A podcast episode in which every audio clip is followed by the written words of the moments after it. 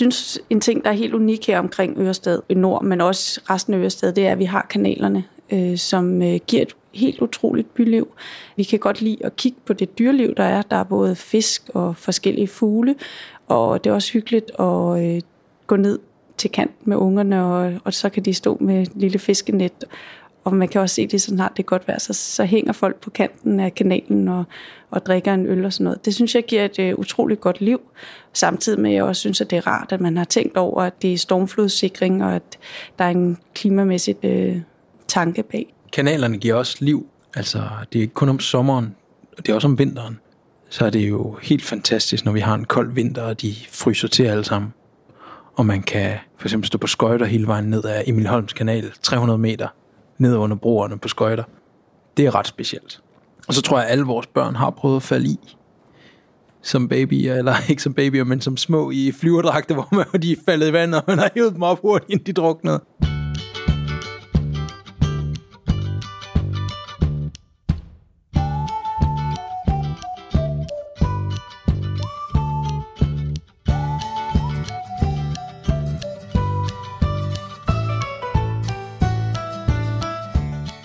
Lytter til Stemmer fra Amar. En podcastserie om Danmarks tættest befolkede ø, om dem, der bor her, og alt det, der vil ske med øen. I dette femte og sidste afsnit om Ørestads historie, ser Kirsten Flores og jeg nærmere på livet mellem husene og på det levede liv i bydelen. Mit navn er Maiken Astrup. Velkommen.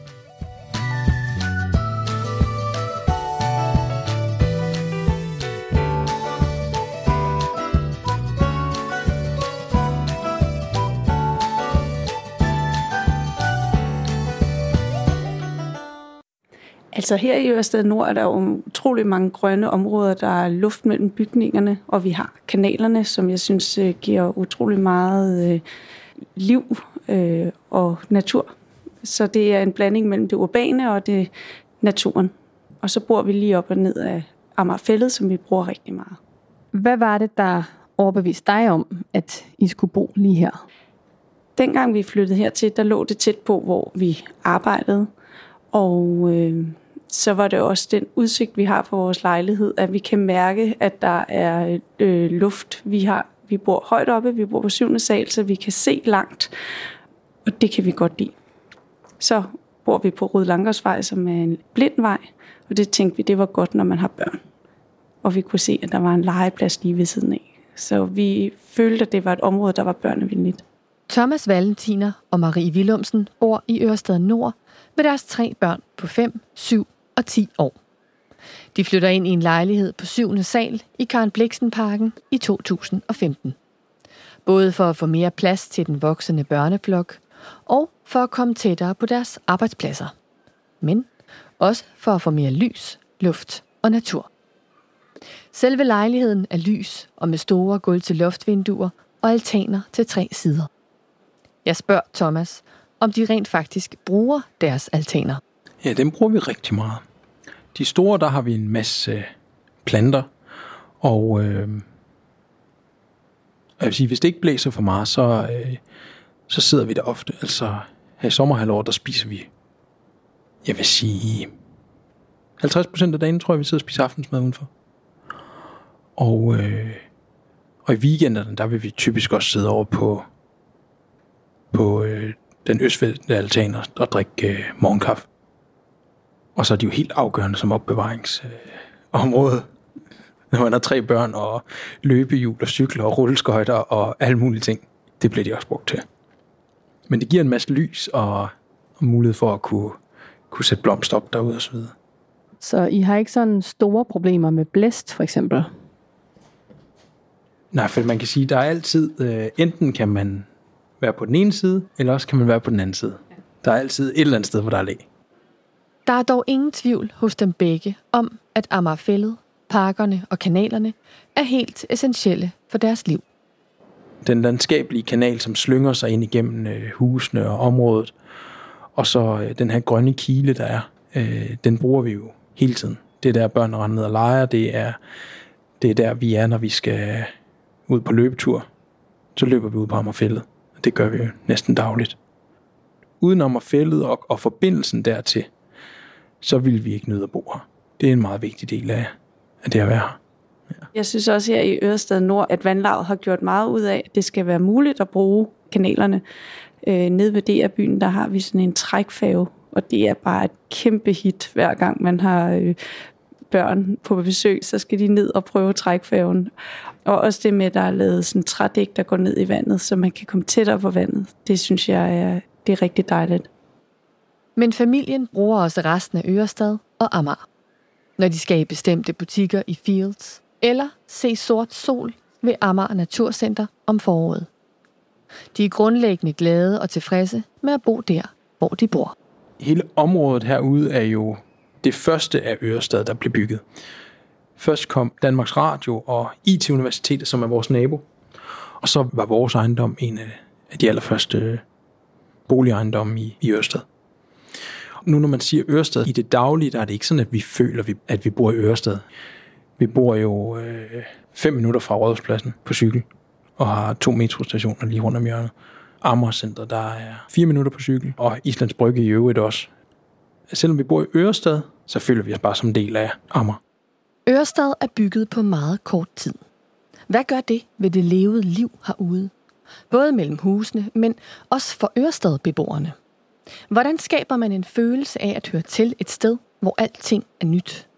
Hvordan påvirker bygninger, byrum og mennesker hinanden i skabelsen af et lokalt miljø?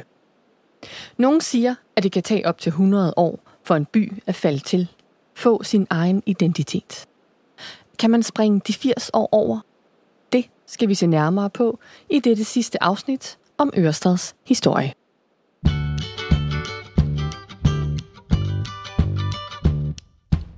Det, det byggede miljø tager del i vores sociale liv.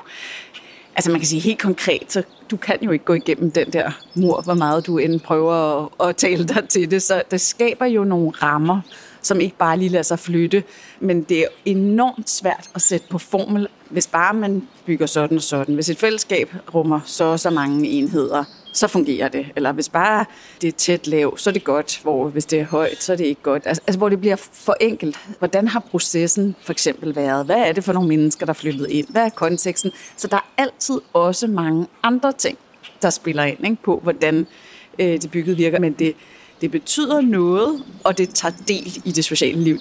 For at forstå, hvordan bygninger og områder mellem husene påvirker livet, så er jeg taget på cykeltur med Marie Stenter.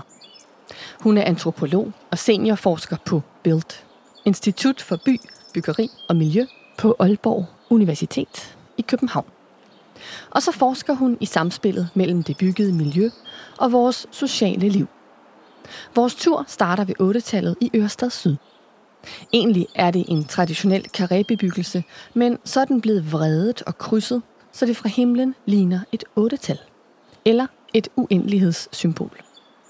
Mod syd falder taget helt ned til grundplanen, så lyset lukkes ind i gårdhaven. Og så kan man gå en tur langs stier, der går i højden, på ydersiden og indersiden af bygningen. Den er tegnet af tegnestuen Big, altså Bjarkel Engels Group, og står færdig i 2010. Murene er beklædt med sølvfarvede metalplader, og altaner dækker næsten hele facaden. På vores vej igennem porten ind til gårdhaven møder vi et skilt, hvor der står privat. Jeg har sådan noget med, at når der står skilte, det gør der i rigtig mange nye byområder, nye byggerier, så dukker der skilte op, hvor det her ord privat indgår. Her der står, hov, du går nu ind på privat område. Det må du gerne på hverdag 10-16. Tag op og hold foran terrasserne. Fotografer ikke ind i vores hjem. Cykling forbudt. Jeg plejer at sige, at når de der skilte dukker op, så er der et eller andet, som arkitekturen og det byggede miljø ikke har løst. Fordi når beboerne er nødt til at sætte ord på og forklare, hvad for en adfærd skal man have her, så er der på en eller anden måde noget, der ikke er løst i det byggede. Altså nogle grænser, der på en eller anden måde ikke er skabt sådan, at, at folk ligesom bare naturligt ved, hvor de må gå, og hvad for nogle rum, der er offentlige, og hvad for nogle, der er private. Ikke? Det er sådan en tilbagevendende udfordring i mange nye byområder, mange nye boligbyggerier, at der er noget med de der grænser, der på en eller anden måde er svært at få på plads. Og det er jo den der balancegang mellem, at man på den ene side rigtig gerne vil åbne op. Det er der mange gode grunde til. Altså, at folk vil gerne have lys og udsigt. Og arkitekter og planlæggere har ofte den der idé om, at det skaber byliv, hvis vi åbner op, så kan man se hinanden, og man kender de der arkitektrenderinger eller visualiseringer, hvor det altid både er sådan myldrende byliv ude i byrummet, øh, og så kan man også se folk inde bag vinduerne på altanerne og sådan noget, ikke? Men i praksis, så er det ikke sådan, at de der ting, de bare sådan helt konfliktfrit sameksisterer og smelter sammen, fordi det at bo et sted er også i høj grad at ligesom tage kontrol over et rum. Og hvis grænserne er meget flydende mellem det offentlige og det private, så forlænges den der kontrol ud i det offentlige rum. Så vil man gerne sige, hov, hov, det her må du ikke, og ikke gå for tæt på. Og det kan man godt forstå, man kommer meget tæt på, hvis man går på de der trapper lige foran der store vinduer. Ikke? Noget andet er det er selvfølgelig også det her med selve det byggede og grænserne, ikke? hvor der er det bare en konflikt. Vi ser mange steder, hvis man får lagt et, et rum, der er tænkt som et gaderum eller et offentligt rum, helt op af de her store glasfacader, eller altaner for den sags skyld, som beboerne opfatter som deres private hele. Så det er vanskelig forening. Der er simpelthen brug for nogle mere sådan graduerede overgange. At 8-tallets beboere har haft behov for at sætte et skilt op, skyldes måske også, at de får besøg af mange turister, som har læst om det spændende byggeri, hvor man kunne gå rundt på indre gader i højden. Mange har måske netop haft svært ved at afkode, hvad der er kutume. Jeg tror blandt andet, det gør, at det føles mindre som et byrum, end som et boligrum. Og jeg, jeg vil ikke umiddelbart tro, at den her gård heller er meget brugt. Altanerne og for så vidt også de store vinduer er jo på en måde sådan en forlængelse af det private rum. Så store vinduer og markante altaner kan forlænge det private rum ind i det offentlige rum. Og skabe konflikter mellem dem, der bor der, og dem, der går en tur. Det er en problematik, vi vender tilbage til på vores cykeltur. Marie Stenter har en relativt præcis fornemmelse af livet i 8-tallet. Hun har nemlig boet i bygningen i forbindelse med sit Ph.D.-projekt for at observere livet i bygningen. Og her bemærker hun en meget konkret udfordring for de enkelte beboeres privatliv. Men noget af det, jeg lagde mærke til, da jeg boede her, var, hvor meget lyden faktisk bliver kastet rundt. Altså, jeg kan huske, når jeg sad på altanen der, så kunne jeg høre, når de derovre på den der side rørte rundt i kaffekoppen med en teske. Øh, og det var også noget, mange beboerne talte om, når jeg, når jeg, jeg spurgte dem for eksempel nogle gange det der, til det der med, I kalder det en moderne bjerglandsby, og der kan jeg huske, der var en, der sagde til mig, vi skulle hellere kalde det en olietønde, fordi de her materialer og den her form gør, at lyden ligesom bliver kastet rundt. Så måske kan beboerne til tider følge med i hinandens samtaler på altanerne. Men der er også gjort et seriøst forsøg på at grundlægge et fællesskab i bygningen helt fra start. Tegnestuen Big tænker nemlig 8-tallet som en slags bjerglandsby. Et fællesskab bestående af 476 boliger, bygget tæt ved siden af hinanden op af en bjergside. Og med en indre gade langs terrasserne, hvor børn kan løbe frem og tilbage, og beboerne komme hinanden ved. Og jeg vil til hver en tid sige, det er lige præcis noget af det, Big Tegnestuen er rigtig gode til. Det der med at skabe arkitektur, som samtidig har en, en enorm stærk øh, fortælling. Øh, det har vi også set i mange andre projekter, men, men helt klart tydeligt her, og det har nok også været nødvendigt. Altså, byggeriet løb ind i finanskrise, og det har bestemt ikke været de nemmeste tider. Så den der branding-indsats har selvfølgelig også haft at gøre med, jamen, hvad skal der til for at gøre det attraktivt at sælge sådan nogle boliger. Det der med, at du flytter ikke bare langt ud på en øde mark, men, men der er faktisk øh, by her, og fællesskab og socialt liv, det har helt klart været en vigtig øh, indsats. Jeg kan huske, der var en ejendomsmælder, der fortalte mig, at de løb rundt og tændte lys i de tomme lejligheder, inden at folk kom og skulle se på nogle af de andre lejligheder, men for ligesom at skabe den der fornemmelse af, at øh, det er et sted, der lever. Ikke? Og caféen dernede, blev jo støttet af bygherrer lang tid før den kunne løbe rundt på egne præmisser. Man puttede masser af penge i at lave midlertidige galleri og noget delikatessebutik og alt sådan noget, som slet ikke kunne løbe rundt på markedspræmisser, men simpelthen for ligesom at vise, altså fordi at man nemmere kunne sælge boligerne, hvis de er beliggende i byen øh, og har den her fornemmelse af byliv og socialt liv knyttet til sig. Ikke? Det var selvfølgelig sådan en smart branding af et sted for at sælge det, men egentlig var der forholdsvis mange af beboerne, på det tidspunkt i hvert fald, der i høj grad ligesom tog den fortælling til sig, og på en eller anden måde genfandt noget af det. Altså for eksempel omtalt sted som en bjerglandsby, eller oplevede, at det på en eller anden måde var bygget til noget socialt, fordi det ligesom havde den der 8 med store fælleslokaler inde i midten. Mellem de to buer i 8-tallet er der jo fælleslokaler i øh, flere etager. Og det var der helt klart en del af beboerne, der ligesom havde lagt meget øh, identitet i, eller ligesom aktivt tilvalgt, at de ville gerne bo et sted, der havde der prioriterede den øh, sådan idé om noget fælles. Så en måde at få liv og fællesskab på er ved at designe arkitekturen til fællesskab og ved at fortælle en historie om stedet. Og dermed understøtte det liv, som er eftertragtet. Følelsen af byliv. Vi hopper på cyklerne og bevæger os nordpå mod Ørsted City. Men før vi når så langt, stopper vi midt på Richard Mortensens vej. En typisk beboelsesvej i Ørestad med bygninger i 3-5 etager, beklædt med forskellige typer af mursten. Jeg spørger Marie Stenter, hvad hun lægger mærke til her. Det er forholdsvis øh, højt og tæt. Der er mange boliger, der er stablet oven på hinanden og tæt på hinanden, men omvendt så har man jo omgivet den her grønne fælde. Så det kunne jeg forestille mig, hvis man snakkede med beboerne om det, at de formentlig ville lægge rigtig meget vægt på det, adgang til den. Og så den anden ting, som slår mig, det er jo øh, alle altanerne. Altså næsten alle boligerne har altaner. Og det er egentlig noget, vi ser generelt. Altså i langt det meste nye boligbyggeri, der er mindst én altan per bolig, og øh, ikke sjældent to og ret store altaner. Marie Stenter har været med til at undersøge, hvad altaner egentlig betyder for byrummet. For dem er der kommet mange af i de senere år. Og der er en livlig debat om, hvad de gør ved vores fælles by. Altså altaner er jo på en måde sådan en privat udposning i det offentlige rum, kan man sige. Så det er jo med til at skabe måske sådan en mere um, diffus overgang, eller altså ligesom at opbløde grænsen mellem det private og det offentlige rum, eller hive små lommer af noget privat ud i det offentlige rum. Ikke? Du kan også sige, det forer på en måde det offentlige gaderum med noget mere privat. Bare det, der står folks forskellige møbler. Ikke? Så hvor den klassiske bys sådan, lukkede facader, de anonymiserer på en måde, hvem der bor bag dem. Så gør altaner, og for så vidt også store vinduer, noget af det modsatte, nemlig det lade facaden i højere grad ligesom fortælle noget om, hvem der bor bag. Ikke? Det kan både opleves som noget, der ligesom giver noget hyggeligt og noget mere organisk og levende. Det kan også opleves som noget, der ligesom bliver invaderende og rodet. Altaner kommer der både på gamle og nye bygninger. På de nye er de bare tit større. De store vinduer er derimod særligt fremtrædende i nye byggerier. Gerne fra gulv til loft. På 10. sal giver det et fantastisk vy ud over byen, stranden eller fælleden. I stueetagen giver det et markant indblik i beboernes gøren og laden. Hvis jeg bevæger mig forbi et hus med gulv til loftvinduer eller en stor altan, så har jeg meget svært ved ikke at kigge ind.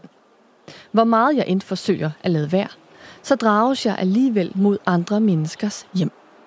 Og samtidig føler jeg mig lidt skyldig, når jeg kigger for det er jo netop folks private hjem. Det er en stor udfordring i byrummet. For hvem må kigge hvorhen? Hvem invaderer hvis privatliv? Hvis det for eksempel er et meget urbant byrum med meget flow igennem og meget aktivitet, så gør altanerne på en måde mindre. Så træder de mere i baggrunden, hvor hvis det er et mere stille byrum eller gårdrum, så kommer altanerne hurtigere til på en eller anden måde ligesom at dominere, hvad det er for et liv, der leves. Jeg vil ikke betegne Richard Mortensens vej som livlig. Men vi står her selvfølgelig også en hverdagsform i dag. Har intet butiksliv, så den primære aktivitet kommer sandsynligvis fra beboerne selv eller deres umiddelbare naboer. Så synes jeg blandt arkitekter og planlæggere, det er, at det er ikke altid sådan, at bare hvis vi åbner op, så bidrager livet indenfor til livet udenfor, fordi der også er den der med det private rums kontrol på spil, ikke?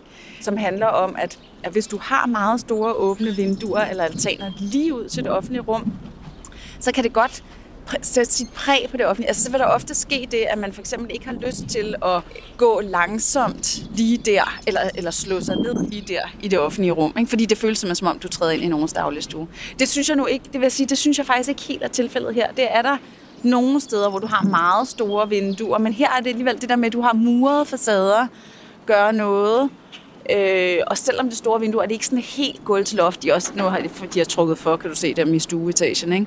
Det betyder da helt klart noget for, hvordan vi oplever det, og hvordan vi er tilbøjelige til at, til at indtage det.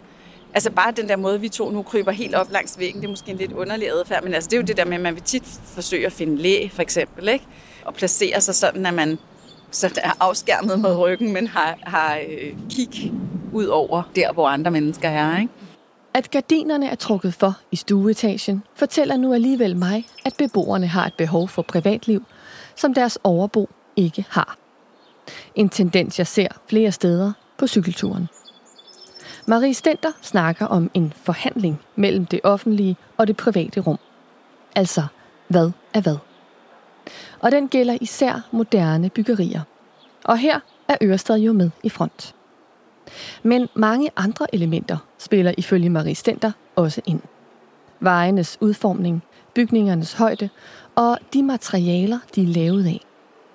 Og så er der en helt lavpraktisk ting, som slet ikke har med denne her forhandling at gøre.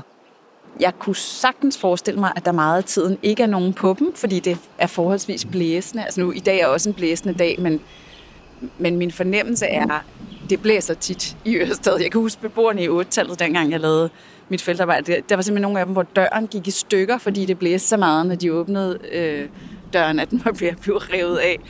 Øh, så det, altså, blæst er helt klart en udfordring øh, med den her beliggenhed, ikke? Blæst har vi hørt om før i Ørsted. Vestenvinden er en sejlivet størrelse, som har godt fat i bydelen. Så godt, at den måske også påvirker udelivet. I hvert fald er blæst et tilbagevendende tema, når snakken falder på udvikling af Ørestads fællesområder. Både i lokalmedier og lokalplaner. Der står adskillige bænke langs fortorvet, men hvis vi havde sat os der, så var min mikrofon blæst væk. Vi kravler ud fra vores ly langs husmuren, hopper af på cyklerne og bevæger os nordpå. Blæsten er intens, især når vi passerer tværgående veje. Men så drejer vi ind på en mindre vej, der er helt og aldeles anderledes end de to forrige steder, vi har været. På skiltet står der stadig Richard Mortensens vej, men vi har bevæget os ind i en helt anden slags by. En, hvor blæsten virker mindre markant, nemlig skovkvarteret. Det her, det er jo det, som man vil kalde tæt lav. Altså, hvor vi har øh, lavere bebyggelser, end det vi var i før, og de står tættere på hinanden. Så det, der skabes imellem dem, er sådan nogle mere øh, små, intime rum. Beplantningen er også anderledes. Det er sikkert derfor, det hedder skovkvarteret. Der er sådan lidt mere vild beplantning. Det er mere grønt her, og så er det også ret præget af de her små forhaver, der hører til de forskellige boliger øh, som har sådan et meget hyggeligt og også på nogle måder sådan lidt rodet øh, udtryk, men det virker sådan hjemligt her. Man kan sagtens forestille sig små børn, der kan løbe rundt mellem øh, den ene og den anden bolig. Jeg tænker, at inspirationen til den her type bebyggelser er øh, nogle af de her øh, arbejdernes byggeforeningsboliger. De har i hvert fald været super populære igennem de sidste par årtier, altså kartoffelrækkerne og øh, Humleby og Komponistkvarteret. Den der måde at lave små byhuse rækkehuse, der ligger tæt og har de her små private udrum, men som samtidig ligesom vender ud til nogle fælles gader. Det er virkelig en psykologi, der har fået en kæmpe revival. Der, det er nogle af de dyreste boligkvadratmeter i København i de der arbejders byggeforeningsboliger, som ellers jo er bygget til virkelig at være til mindre bemidlet i sin tid. Og det er jo meget interessant at se, at det helt klart rammer noget i tiden, som mange efterspørger med det der lille skala, den der sådan lidt hyggelige landsbyfornemmelse, som den typologi giver. Så her ser vi virkelig det modsatte af, hvad vi tidligere er stødt på. Lave, smalle huse og små veje, der indbyder til at hoppe af cyklen og fortsætte til fods. Både for at nyde området, men så sandelig også, fordi jeg føler, at der hvert øjeblik kunne hoppe et lille barn frem fra en busk. Der ligger legetøj henslængt langs husene og i de små fælleshaver. Øh, om det føles helt klart mere intimt. Ikke? Altså det er det der med skalaen, at det er mindre. Både øh, bygningerne er mindre, og udrummene er mindre, og også i virkeligheden de her sådan, spring. Altså der er ligesom nischer. Det er ikke sådan nogle lange, lige facader. Det giver mere en fornemmelse af ja, noget intimt. Men det er rigtigt, som du siger, at, at der er jo stadigvæk det her med altså nogle ret store vinduer. Vi står lige ud for et øh, børneværelse, hvor der lige har været en dreng, der har stået og kigget sådan lidt undrende ned på os. Så man kan sige, hele den der sådan, situation med visuel kontakt mellem uderummet og øh, boligerne, den er der jo i høj grad også her. Og jeg vil sige, det føles ikke som et meget offentligt rum, det her. Vel? Det føles nok som et sted, man primært går ind, hvis man bor her, eller kender nogen, der bor her. Skovkvarteret består af 375 ejerboliger. Primært rækkehuse i to og tre plan, men også en række højere bygninger. Det hele er tegnet af Sankberg Arkitekter og står færdigt i 2020. Facaderne er primært mursten i forskellige brune og beige nuancer med træværk hist og her. Og så fylder det grønne virkelig meget. Selvom jeg ikke tror, at der er mere af det, end de andre steder, vi har set. Hvis der var en bænk, ville jeg sætte mig ned. Men det er der ikke.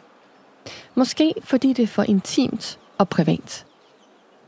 Jeg ville sidde lige op og ned af folks fælleshaver og små terrasser. Bag skovkvarteret ligger Kalvebod Fællet skole. Den er cirkelrund og omkranset af sine egne udearealer. Det betyder, at de lokale børn og unge efter skoletid kan lege videre på legepladsen og boldbanen. En fin måde at udnytte de offentlige rum i alle døgnets lyse timer. Og de bliver flittigt brugt. Vi cykler videre i vores jagt på forskellige gaderum og mødesteder. Vi drejer ud på Ørestads Boulevard, fortsætter over motorvejen og svinger ind på Kai Fiskers plads lige over for Fields. Det er en plads, der løber langs Ørestads Boulevard. Metroen kører hen over pladsen, og langs tre sider er der høje, moderne kontorbygninger. På den sydlige del af pladsen er der bygget et firkantet bassin med firkantede fliser i. Mm, den her plads er meget øh, åben og meget vindblæst og meget øh, præget af sådan flow, vil jeg sige. Ikke? Altså man har metroen, der sådan suser igennem.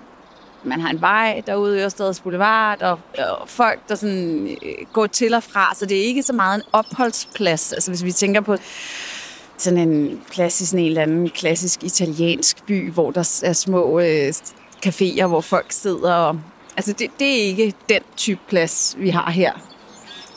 Jeg tror, man ville gøre det anderledes i dag. Altså, der, der er sket nogle ting siden det her blev udviklet. Altså, det der med at lægge et stort indkøbscenter, det, det har der jo også været meget kritik af men jo stadig i dag, når man udvikler en ny by. Så er der lagt rigtig mange kræfter i at prøve at skabe det der med små butikker og caféer og forskellige andre funktioner og sådan noget, men det er drønsvært. Det er enormt svært at gøre det.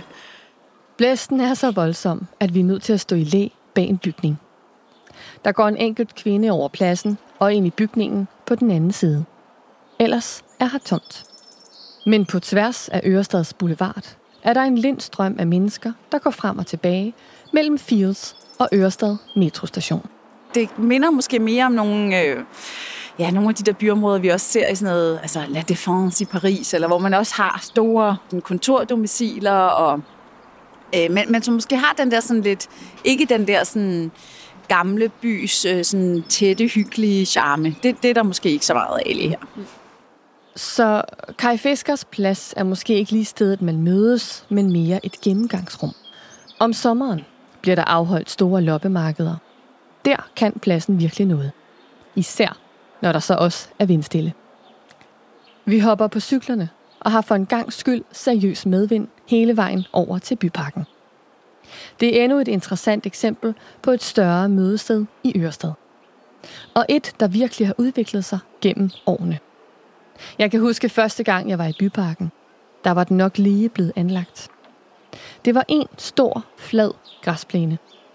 Jeg kan huske, at jeg undrede mig over, at den var så bar. Det er den ikke mere. Umiddelbart, når man kommer hertil, så slår det jo en som selv en dag som i dag, som er kold og blæsende, at der faktisk er ret meget liv her. Der er ligesom forskellige typer af brug. Der er nogle unge øh, drenge, som øh, spiller lidt fodbold. Der er nogen, der går tur med hunden. Der er nogen, der sådan har slået sig lidt ned rundt omkring. Så det virker egentlig umiddelbart som et sted, der bliver brugt af sådan forskellige typer brugere til, et, til sådan at slappe af og holde fri. Og der er en gennemgående sti midt i parken, men hvor den var synlig fra store dele af parken for 10 år siden, så er den nu aldeles skjult af små forhøjninger, kunstværker, en kaffebod, bænke og selvfølgelig buske og træer. Hvor bygningerne omkring os er kantede og høje, så er parken præget af runde former. En slags øer bygget op af forskellige naturlige materialer. Der er bakker, men også små amfiteatre, buske, stier og trapper. Der er en beachvolleybane, fodboldbane og stier ind mellem træerne. Men blæsten følger med. Jeg kan huske at have hørt, at øh, der var nogle af de rådgivere, der var involveret i at lave pakken, som havde været rundt og spørge beboerne, hvad de ønskede sig. Der havde de blandt andet sagt, at de drømte om noget, der ikke så ud, som om det var lavet for fem minutter siden, øh, og nogle store træer. Og så fik de det faktisk arrangeret sådan, at de fik øh, plantet nogle af de træer, der var blevet øh, gravet op i forbindelse med metrobyggeriet i København rundt omkring.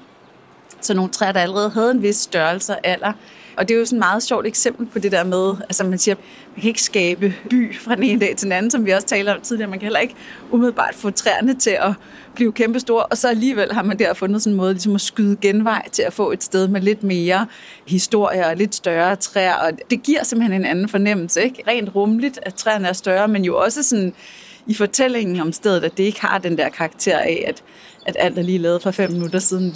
Det er faktisk ret tydeligt, at der er ældre træer i byparken. De syner er mere end mange af de kviste, vi har passeret tidligere. Inden vi går tilbage til cyklerne, har Marie Stenter en sidste pointe. Især i relation til, hvordan Ørestad-beboere føler sig knyttet til bydelen. Og noget af det, der også er meget karakteristisk for Ørestad, er det der med, at arkitekturen i høj grad er sådan nogle øer, men det er meget sådan nogle enkelstående byggerier, som har sådan en markant arkitektonisk identitet, mange af dem. Altså herfra kan vi for eksempel kigge over på nogle af de der VM-husene og og det der med, at man i høj grad som har den type byggerier, som har så meget markant arkitektonisk identitet, og næsten sådan står og råber lidt på opmærksomhed, snarere end sådan den klassiske by, hvor det er gaderummet, der definerer det, og de enkelte karrierer indordner sig ligesom i den hierarki. Så her har man jo mere arbejdet med det der med at have de der de ligger som sådan perler på en snor, og sådan råber lidt om kaffe, kunne man næsten sige, om opmærksomhed. Ikke? Jeg kan huske faktisk også fra mit feltarbejde her i 8-tallet i sin tid, at lægge mærke til, at beboerne i Ørsted siger ikke, hvilken gade de bor på. De siger, at jeg bor i 8-tallet, eller i VM-huset, eller i sejlhuset, eller hvad de hedder. Så der er også sådan meget identitet i de der arkitektoniske nedslag. Man kan jo så sige, det kan være rigtig fint, men en kritik af det kan også være det der med, at det så på bekostning af sådan en mere byidentitet, altså at det er gaden eller kvarteret, som definerer. Ikke? Er der en risiko for, at man på en eller anden måde får noget lidt mere usammenhængende, der sådan råber om kap med hinanden? Men øh, for mange beboere tror jeg egentlig, at de synes, det giver en vis identitet, det der med, at man bor i noget arkitektur, der på en eller anden måde også næsten er et visitkort, eller har sådan en stærk fortælling i sig. Der er mange måder at bygge fællesskaber på. Marie Stenter fremhæver en anden type, der er kommet mere og mere frem i Ørsted. Nemlig kollektiver og bofællesskaber. Det er jo ikke decideret byrum, men lidt ligesom 8-tallet, en bygning, der faciliterer mødesteder for beboere. Og det interessante er, at der er vækst i developerdrevne bofællesskaber i Ørsted. Altså boligformer, som er igangsat af en bygherre – her er det de professionelle, som udvikler nogle fælles faciliteter, der understøtter naboaktiviteter. Det kunne være arrangerede fællesspisninger, frivilligt arbejde, dyrkning af køkkenhaver eller reparation af cykler. Det giver jo rigtig god mening på den måde, at at vi er flere og flere i Danmark, der bor alene. Altså det her med kernefamilien, som ofte er idealet, og det man ser i reklamer og også øh, arkitektrenderinger og sådan noget. Det er faktisk en mindretal af husholdningerne i Danmark. Der er flere og flere, der bor alene, og det kommer til at stige. Så på den måde er det jo helt oplagt, at det her med så alligevel at tænke, jamen, hvordan kan vi bo alene, men måske alligevel have adgang til noget fællesskab, eller til at dele som nogle ting øh, der, hvor vi bor, det er der en stor interesse for.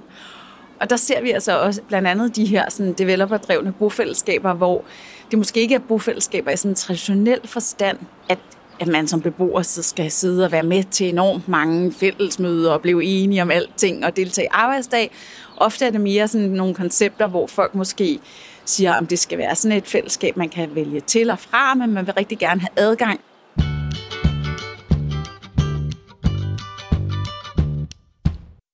Vi kommer fra Færøerne, så vi flyttede ned og bosatte os i Ørestad.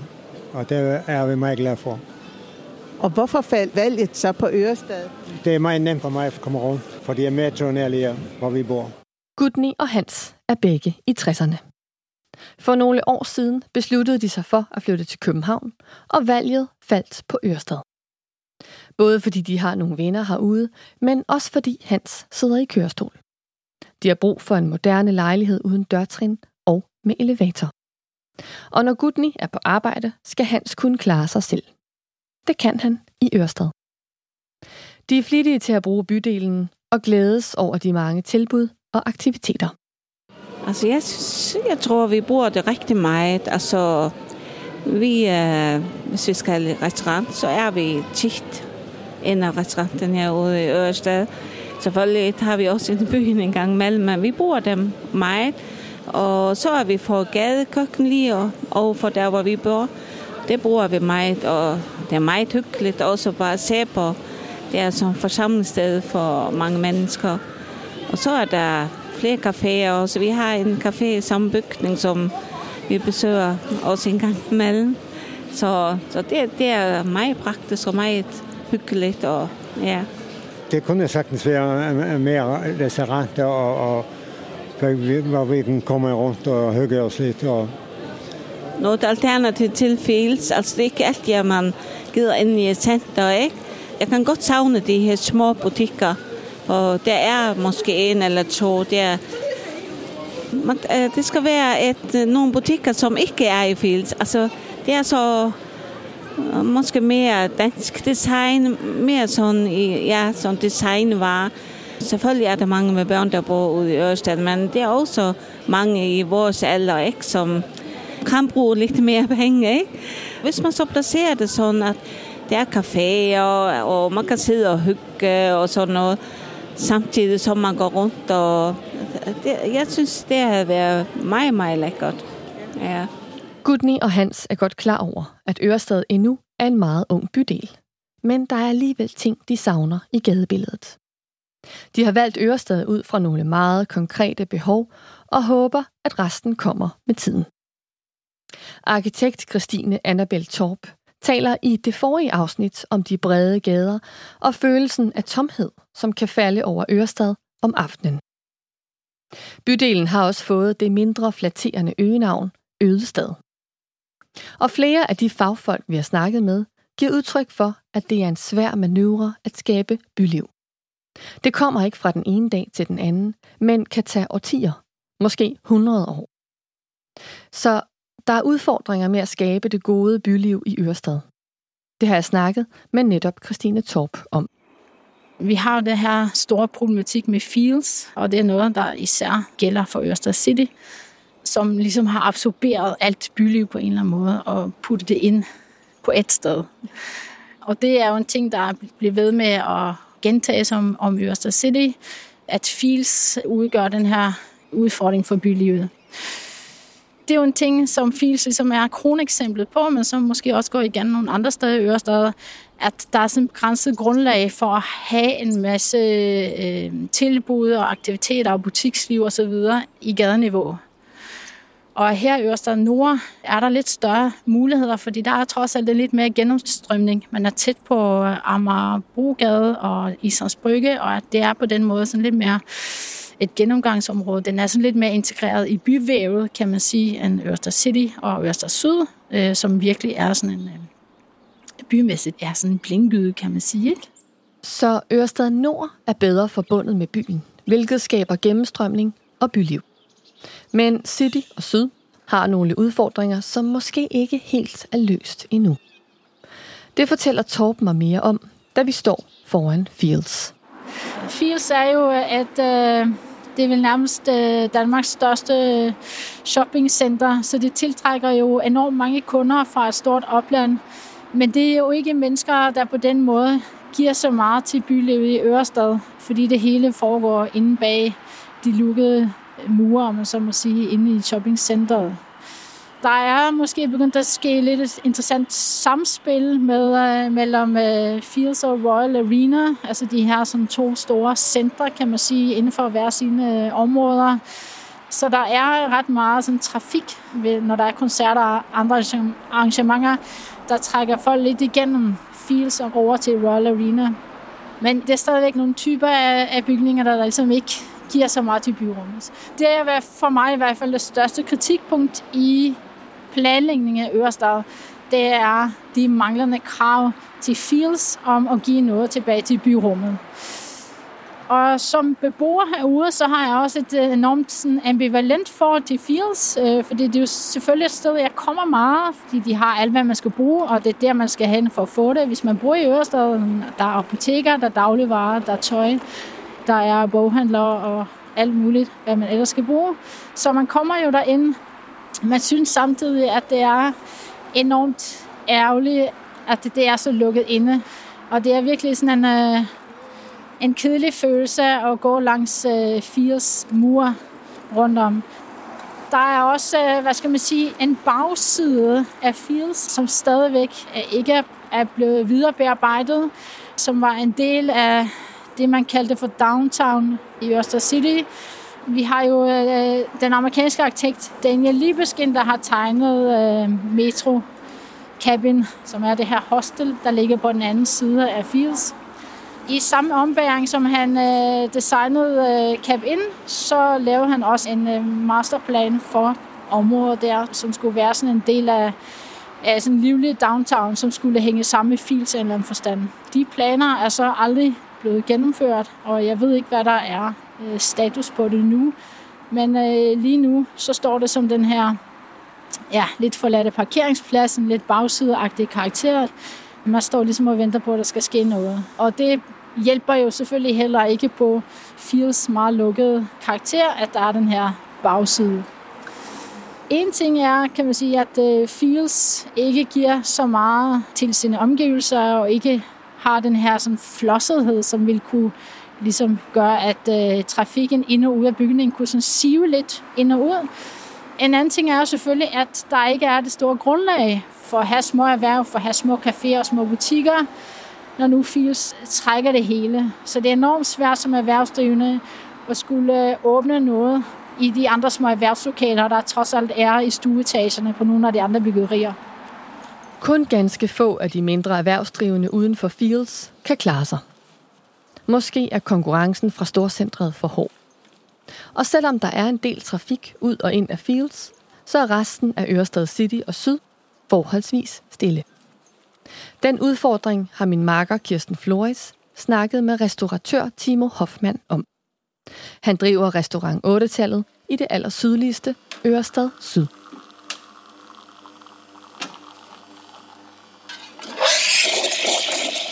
Min øh, restauranthistorik herude hedder jo øh, 8-tallet i øh, slutningen af 10. Så åbner jeg Rambla, som er den her øh, spanske restaurant med nogle forskellige småretter. Den åbner jeg i 12.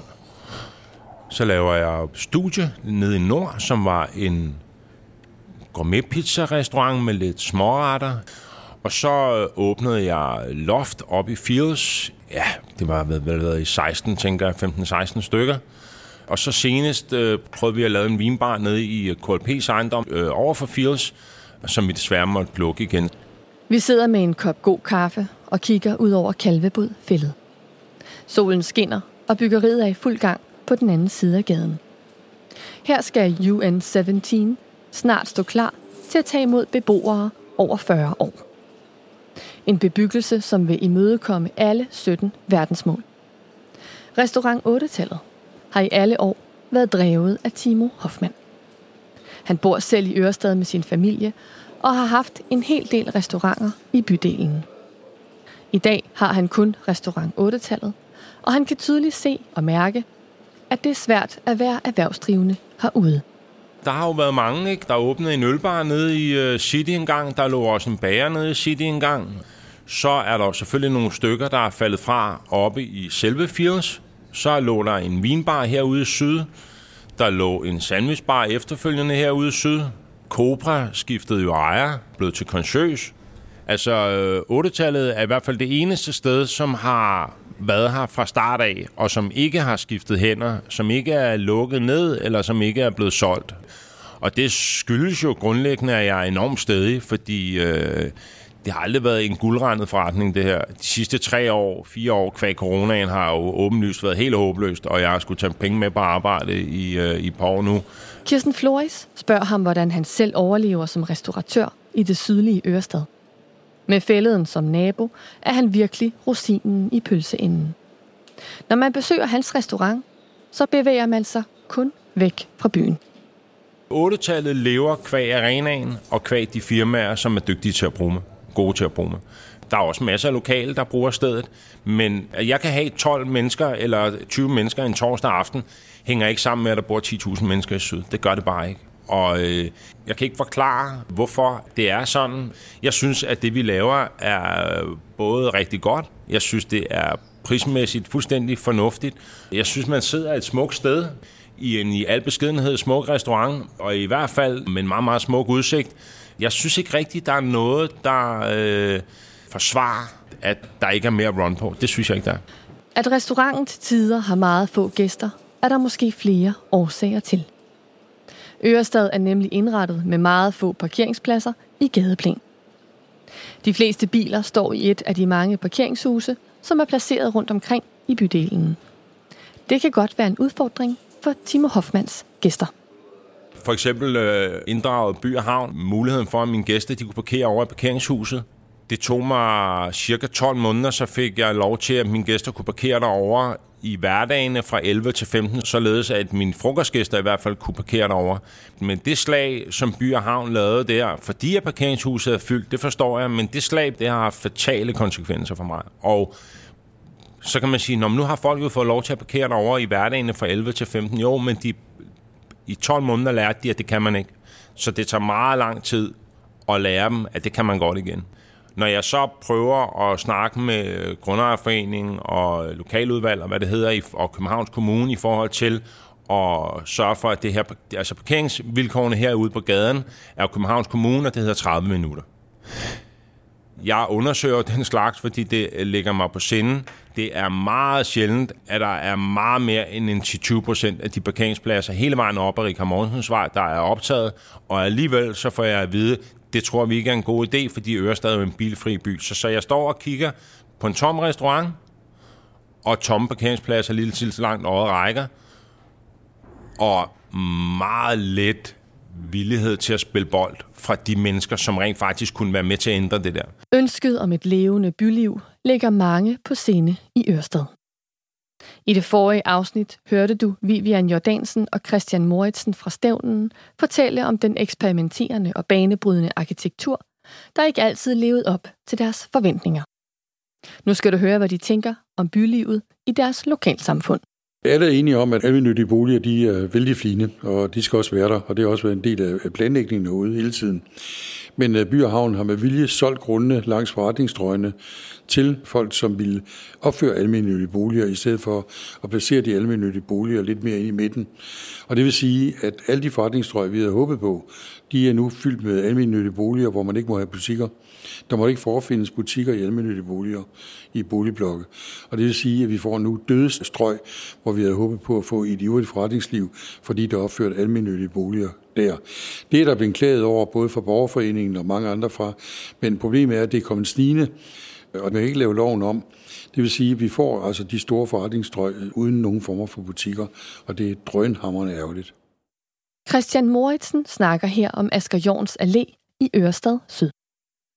Vejen er oprindeligt udlagt som et handelsstrøg, men sådan er det ikke endt.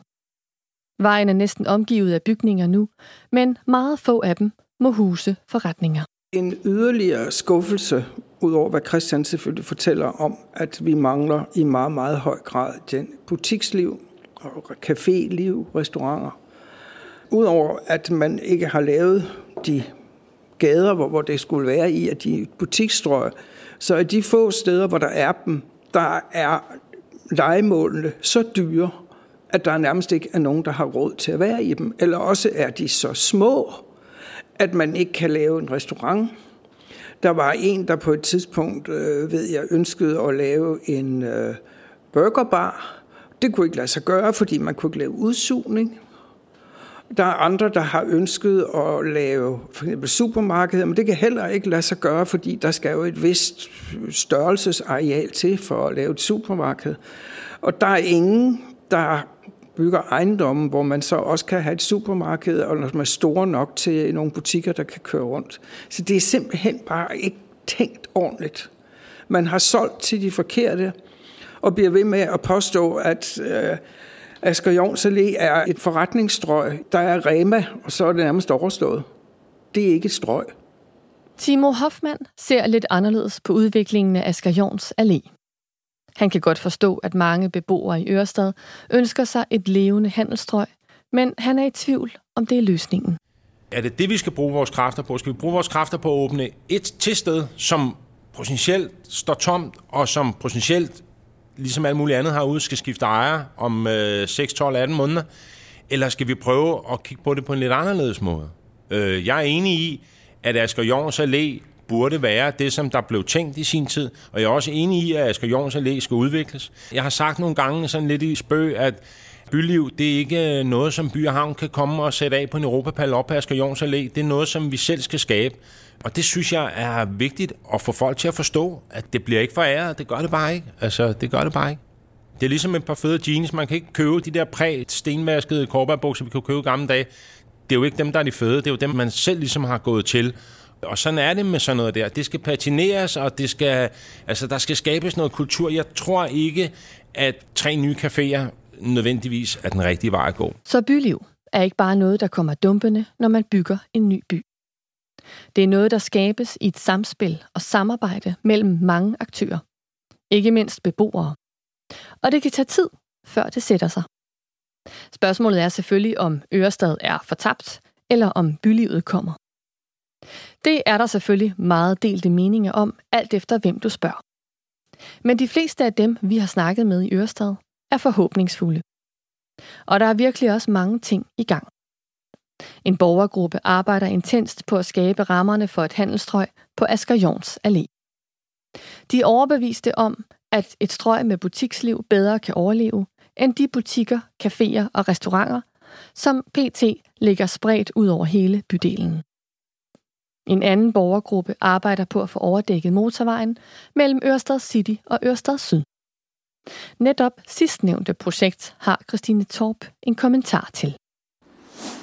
Ja, altså det er jo øh, sådan en mega infrastruktur, som på den ene side betinger Ørestad og omvendt, men som også øh, er en udfordring for bylivet eller byrummet i Ørestad, fordi den simpelthen er en meget kraftig grænse mellem Ørestad City og Ørestad Syd. Man taler om at lave en overdækning af det her område. Der er en borgergruppe i gang, som vi også har hørt om tidligere, der arbejder på at, at få dækket det her store infrastrukturelle gennemskæring, sådan at man får en mere sammenhængende øh, bydel. Og det er jo noget, der er meget kendetegnet ved Ørestad.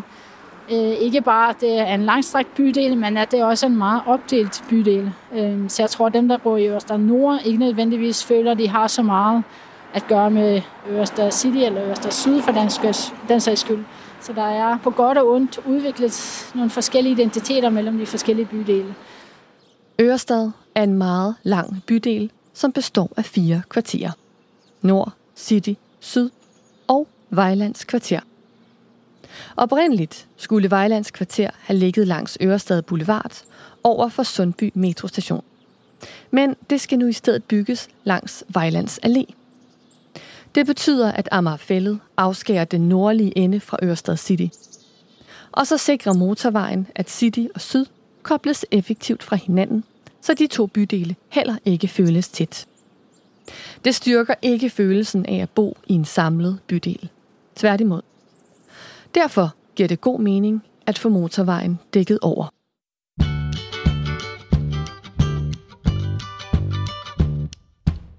For langt de fleste beboere er Ørestad et tilvalg. Et sted, de gerne vil hen. For nogle er det den eksperimenterende arkitektur, for andre er det naturen, der trækker. Og for mange er det også det sociale, nærheden til naboerne og fællesskaberne herude. Der er ingen tvivl om, at bygninger og byrum har stor indflydelse på, hvordan vi færdes og mødes.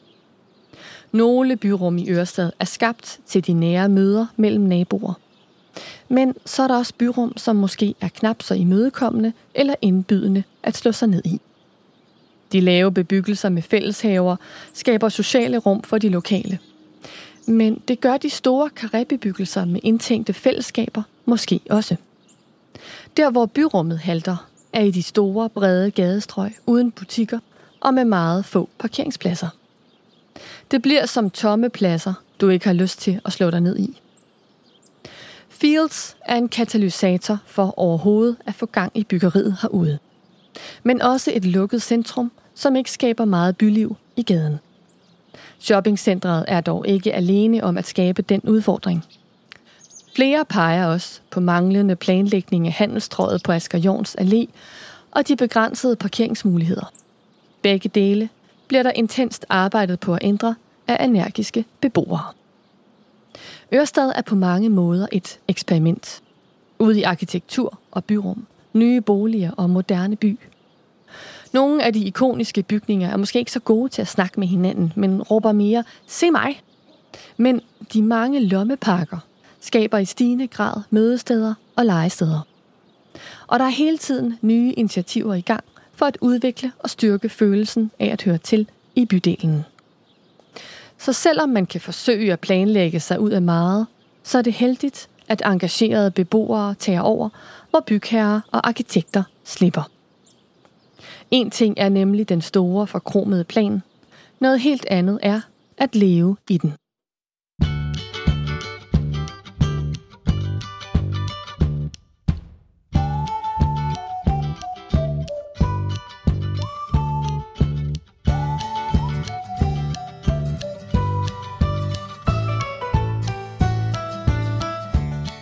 Vi håber, du har nyt historien. Dette var sidste afsnit om Ørestads historie, men der kommer faktisk også et afsnit på engelsk, som samler hele historien op. Sig det endelig videre til dem, du kender, der ikke snakker dansk. Så kan de måske også blive klogere på Ørestad. Programmet er researchet, optaget og klippet sammen af Kirsten Flores og mig selv, Maiken Astrup. Mastering-tekniker er David Runø Stærk. Foto til afsnittet er taget af Rikke Bianca Colburn. podcast hedder Love Life og kommer fra purpleplanet.com. Stemmer fra Amager har en Facebook-side og en hjemmeside www.stemmerfraamager.dk. Denne serie om Ørestads historie har fået støtte af Amager Vest Lokaludvalg og er en del af Copenhagen in København som arkitekturhovedstad i 2023. På genhør.